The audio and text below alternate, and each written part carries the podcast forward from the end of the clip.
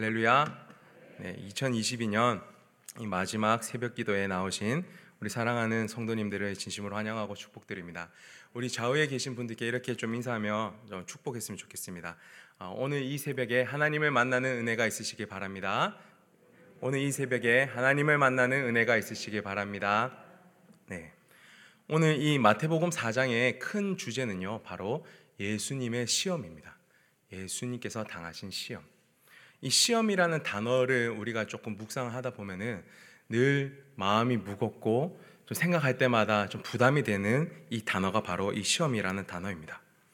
우리의 모든 신앙을 한 번에 무너뜨릴 수 있게 만드는 그러한 어떠한 역, 영역, 존재, 그런 상황들, 이런 것들을 바로 우리는 시험이라고 이야기합니다.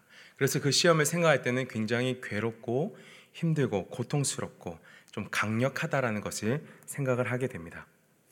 어, 오늘 이 시험은 또 사단이 준다라고 우리 1절부터 이야기하고 있는데요. 사단은 우리를 시험 들게 만듭니다.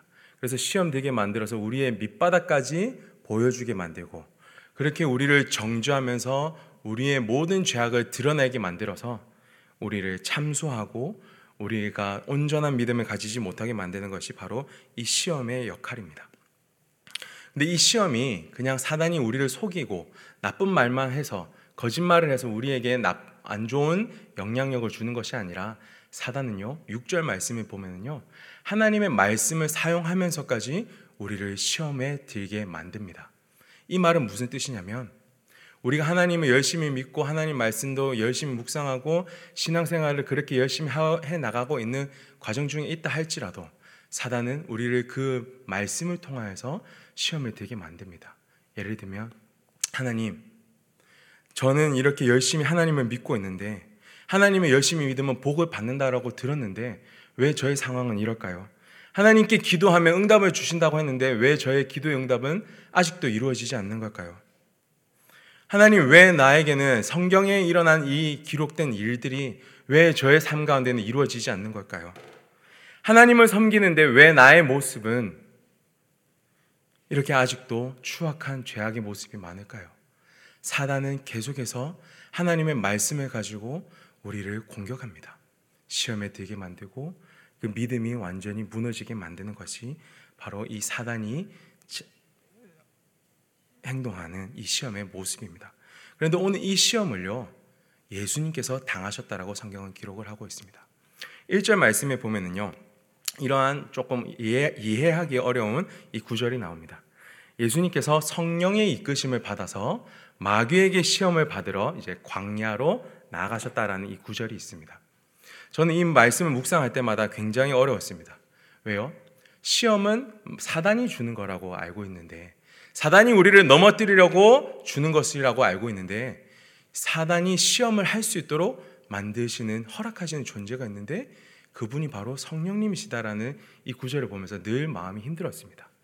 왜요, 하나님? 왜 성령님께서 이 시험을 이렇게 당하게 만드셨을까요? 왜 하나님은 좋은 분이시라고 하는데 선하신 분이라고 하시면서 왜 시험을 당하도록 이렇게 만드십니까? 야고보, 야고보서 1장에 이렇게 기록이 되어져 있습니다. 하나님은 우리를 시험하시지 않으시는 분입니다. 우리가 시험 당하는 것은 우리 안에 있는 욕망으로 인해 미혹당해서 시험을 당하는 것입니다. 이렇게 명확하게 기록이 되어져 있는데 오늘 우리가 읽은 이 마태복음 4장의 1절 말씀은 성령님께서 예수를 시험에 들게 만드셨다라고 합니다. 어, 정말로 난해한 구절이죠. 이해가 잘 가지 않고 굉장히 묵상할 때마다 마음이 어려워지기도 합니다. 그런데 우리가 이 마태복음을 읽으실 때, 이 성경의 늘 어려운 구절을 읽으실 때 늘 성경은요. 갑자기 한 구절이 특별하게 등장해서 우리를 이해하기 어렵게 만드는 것이 아니라 앞뒤 문맥에 늘 연관성을 가지면서 그래서 우리가 오늘 이 4절 4장 1절 말씀 읽을 때 굉장히 이해가 되지 않을 때는 3장의 말씀과 5장의 말씀을 함께 연계해서 본다면 이 말씀이 무엇인지 이 뜻이 무엇인지 조금 이해하기가 편해집니다. 그래서 이 구조적으로 마태복음 3장과 5장까지의 이 내용을 간단하게 설명해 드리면 마태복음 3장에서는 예수님께서 세례를 받으시는 장면이 나옵니다. 그리고 4장에서는 이 40일 동안 시험을 받는 장면이 나오시고요. 5장에서는요. 하나님께서 주시는 새로운 율법을 선포하시는 이 산상수훈의 말씀이 선포가 됩니다. 자, 이 세례와 40일의 시험과 그리고 새 율법의 선포 이 레파토리를 구약에서 우리가 바라볼 수 있는데요. 찾아볼 수 있는데요. 구약에서 어디서 찾아볼 수 있냐면 구약의 위대한 선지자라고 말하는 이 모세를 통하여서 이 모습이 드러나고 있습니다. 어, 모세가 홍해 사건을 홍해를 지나는 이 사건을 바울은요 바로 홍해를 통해서 이 세례를 받았다라고 바울은 기록을 하고 있습니다. 그 홍해를 통해서 세례를 지났고 그리고 40일 동안 시내산에서 금식하면서 있었던 이 모세의 모습 그리고 다음에는 하나님의 율법을 받고 이 두 돌판을 받고 하나님의 말씀을 선포하는 이 모세의 모티브가 모세의 모습이 신약에 와서는 누구로 나타나냐면 예수 그리스도의 모습으로 나타나는 것이 바로 이 마태복음의 말씀입니다. 마태복음이 예수님의 제자 마태가 이 마태복음에서 강조하고 싶었던 것은 바로 무엇이냐면 구약에 있었던 위대한 선지자 어, 기름 부음을 받았다라고 말하는 메시아 이 선지자인 모세의 모습이 신약에 와서는 우리 예수 그리스도의 모습으로 다시 나타나게 되었습니다.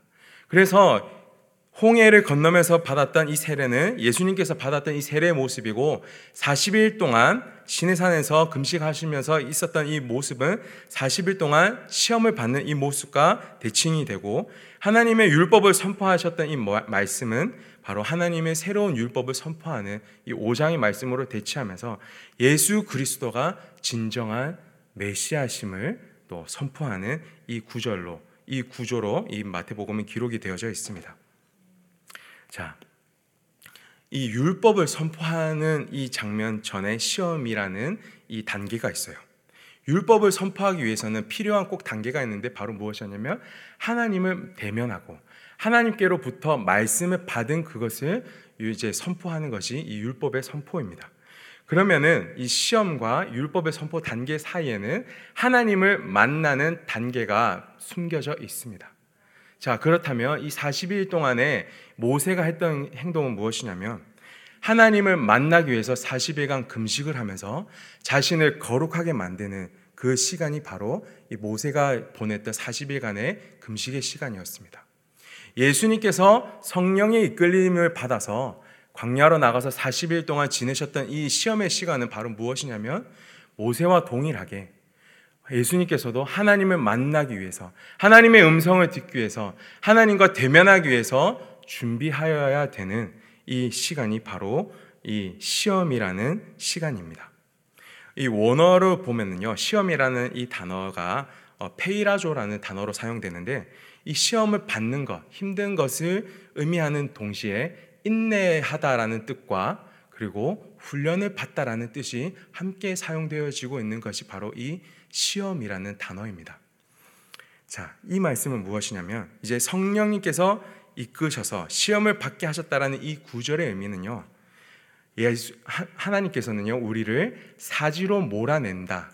정말 시험을 가운데 빠지게 만든다, 힘들게 만드시는 분이 하나님이시다라는 것을 말씀하시는 것이 아니라 하나님께서는 자신이 사랑하는 백성인 우리를 만나시기 위해서 우리 속에 있는 모든 죄악이 드러나고 정결하게 되고 깨끗하게 되어지기를 원하면서 하나님의 말씀으로 그것을 회개하고 우리가 거룩하게 되며 연단받아서 하나님께로 인도되어지는 그 상황, 그 모습을 하나님께서는 원하시기 때문에 성령님을 통하여서 이 시험을 받게, 훈련을 받게 만든다라고 성경은 기록을 하고 있는 것입니다.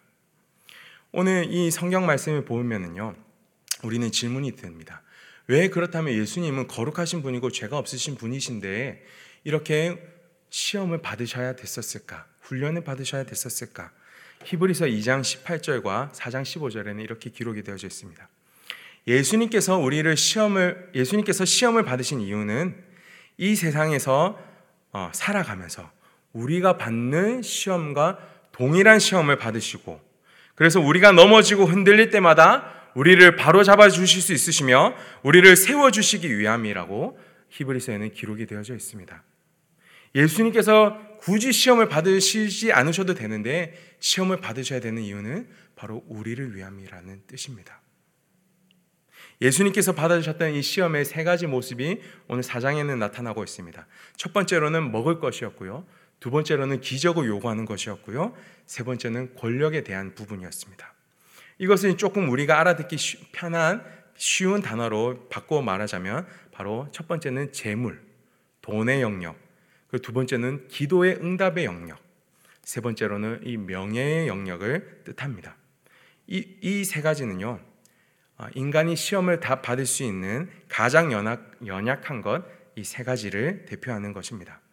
그런데 우리가 어, 이 성경을 바라보면서 조금 더 묵상해야 될 부분은 무엇이냐면, 어, 성경에서 나오는 이 3이라는 숫자는요, 어, 완전수의 개념을 뜻하고 있습니다. 삼위일체, 완전하신 하나님.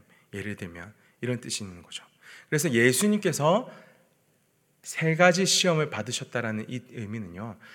딱 세 가지 시험만 받고 통과하셨다라는 의미가 아닙니다.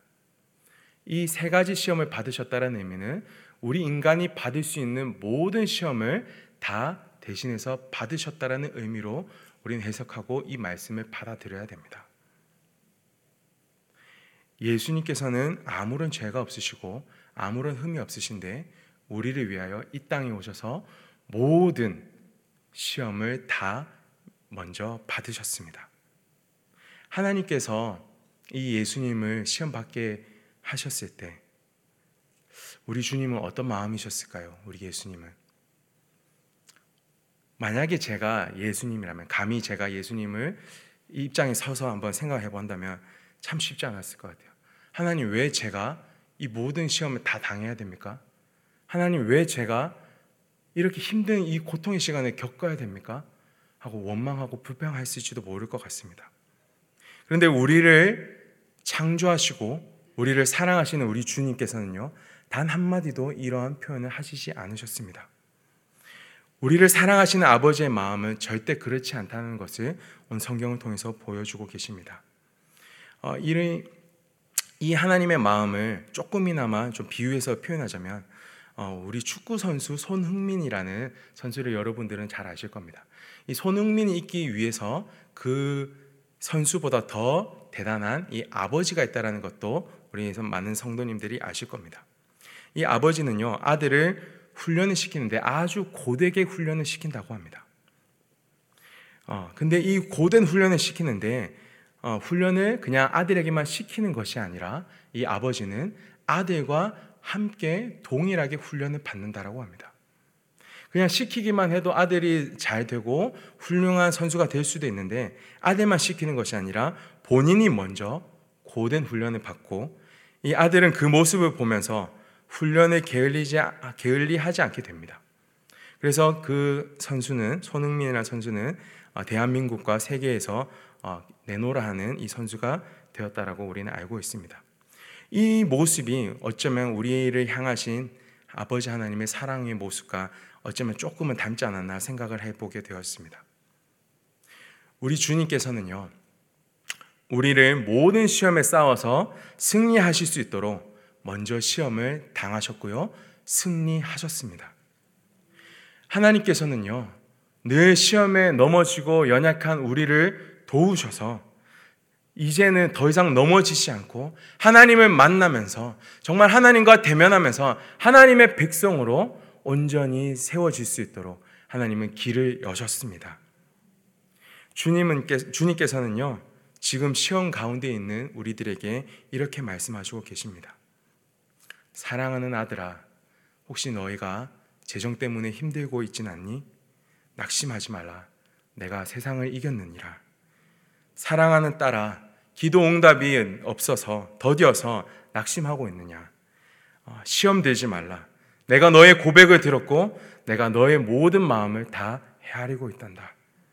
나의 백성들아, 세상에서 좋은 것, 좋은 자리 취하지 못하였다라고 혹시 시험에 빠졌느냐? 나는 너를 위해서 내 모든 것을 아끼지 않고 다 내어 주었단다. 그래서 이미 너는 모든 것을 가진 존재다. 라고 하나님 우리에게 말씀하고 계십니다. 오늘 우리 많은 성도님들의 삶의 자리가 다 다를 줄 알고 있습니다.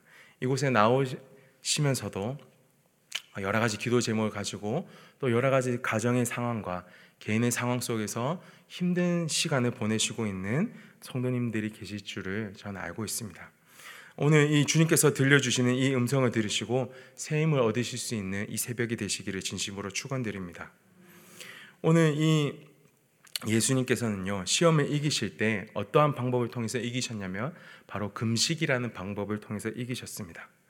아, 여러분들 금식을 한번 해보신 적 있으십니까? 예. 저도 많지는 아니지만 해본 적 있는데 예수님처럼 40일 정도는 해보지는 못했던 것 같습니다.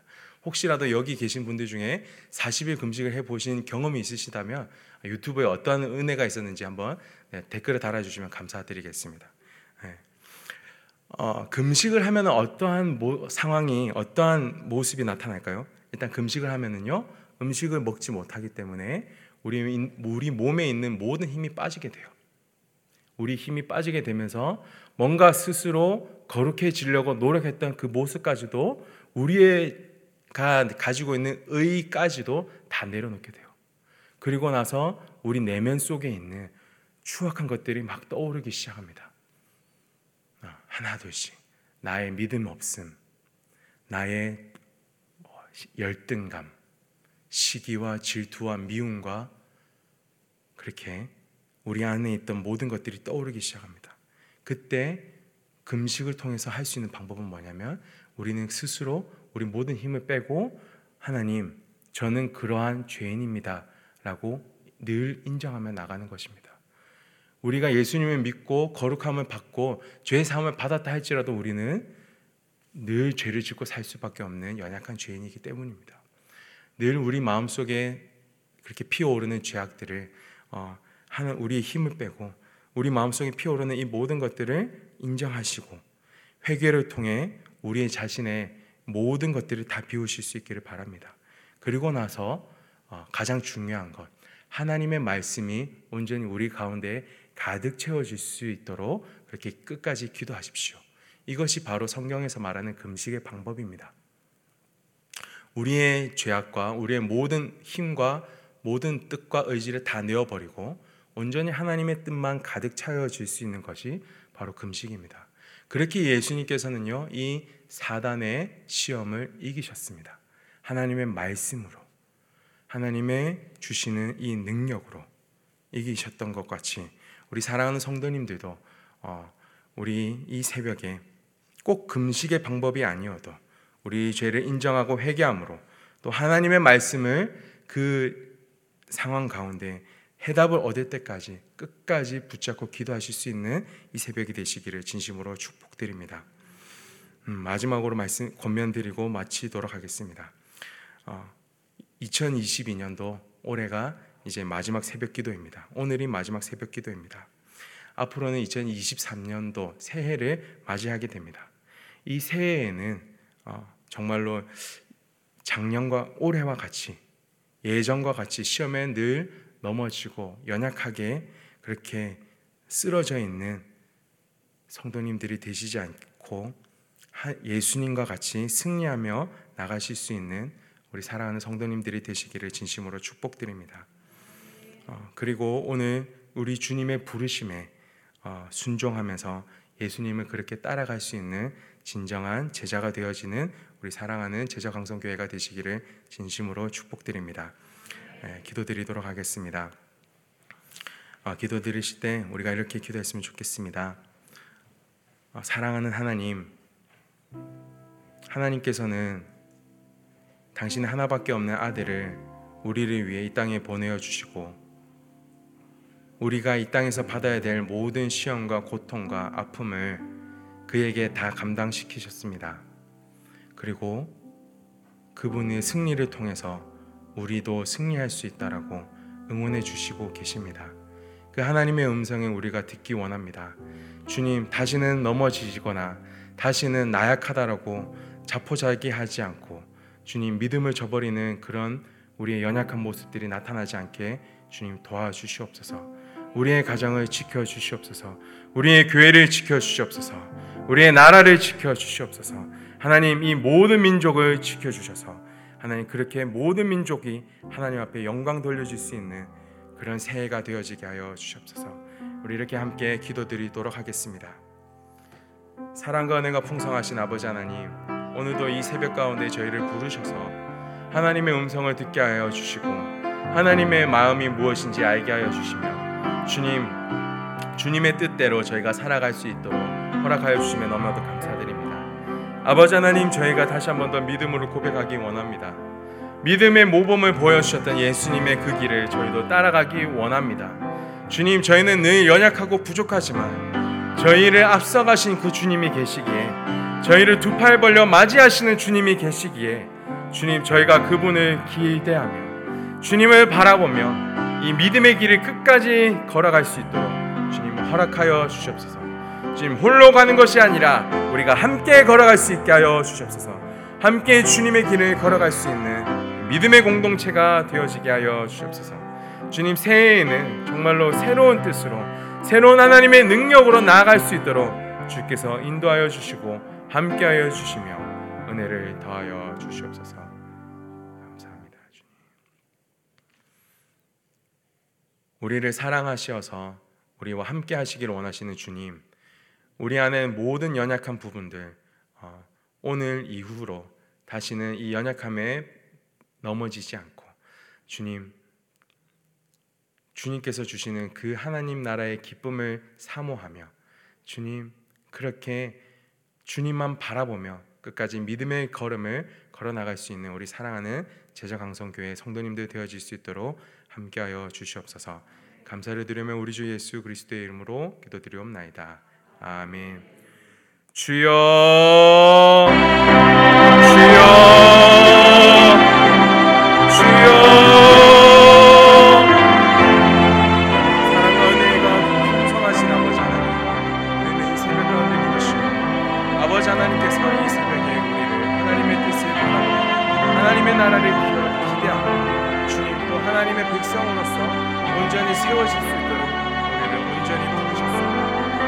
아버지 하나님 저희가 그렇게 믿음으로 나아가기 원합니다. 주님 새롭게 승리하며 나가기 원합니다. 늘 연약하고 부족하지만 주님께서 함께하여 주시고 주님께서 이미 이 모든 것들을 이해하시고 위로하여 주시며 우리를